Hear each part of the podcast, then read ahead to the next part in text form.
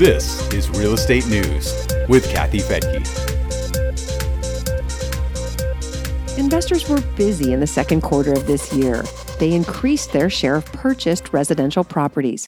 But even though they bought more than consumers, they spent less.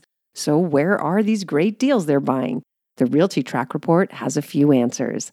I'm Kathy Fettke, and this is Real Estate News for Investors. RealtyTrac published the results of its analysis with data from its parent company, ATTOM Data Solutions.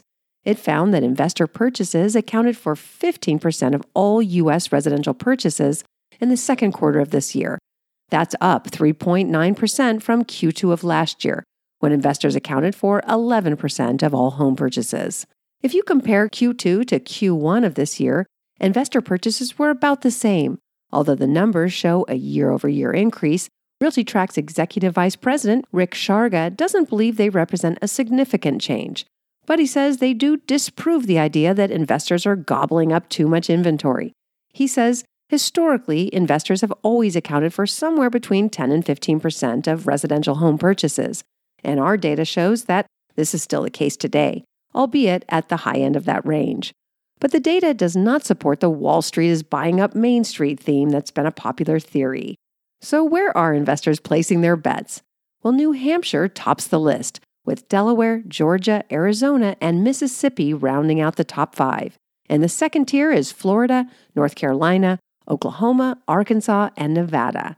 Investor share ranges from 23% of all purchases in New Hampshire to 18% of purchases in Nevada. As for the 10 states with the lowest share of investor purchases, Vermont tops that list, followed by Alaska, New Mexico, Montana, and Idaho. The other five states include Oregon, West Virginia, Wyoming, Washington, and Iowa, followed by Alaska, New Mexico, Montana, and Idaho. Investors' share of purchases in Vermont are less than 1%, while Alaska is 1.9%. The share increases to about 11% for Iowa. So, what's this about buying more and paying less?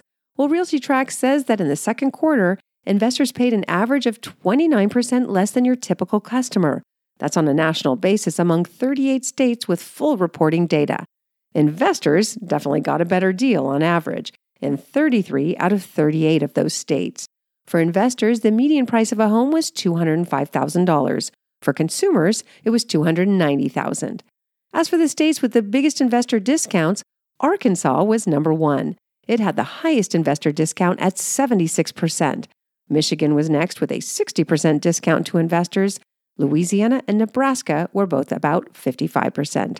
Sharga is quick to point out that investors are not getting special treatment, they're just maybe better shoppers.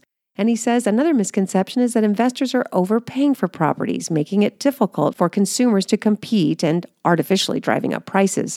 But successful investors tend to look for below market pricing in order to make a profit.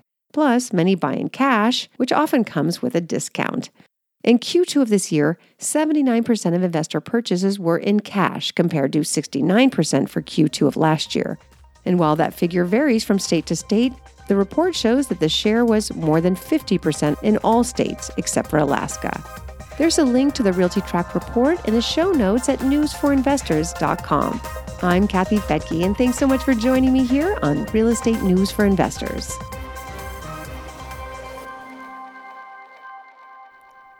The views and opinions expressed in this podcast are provided for informational purposes only and should not be construed as an offer to buy or sell any securities or to make or consider any investment or course of action. For more information, go to newsforinvestors.com.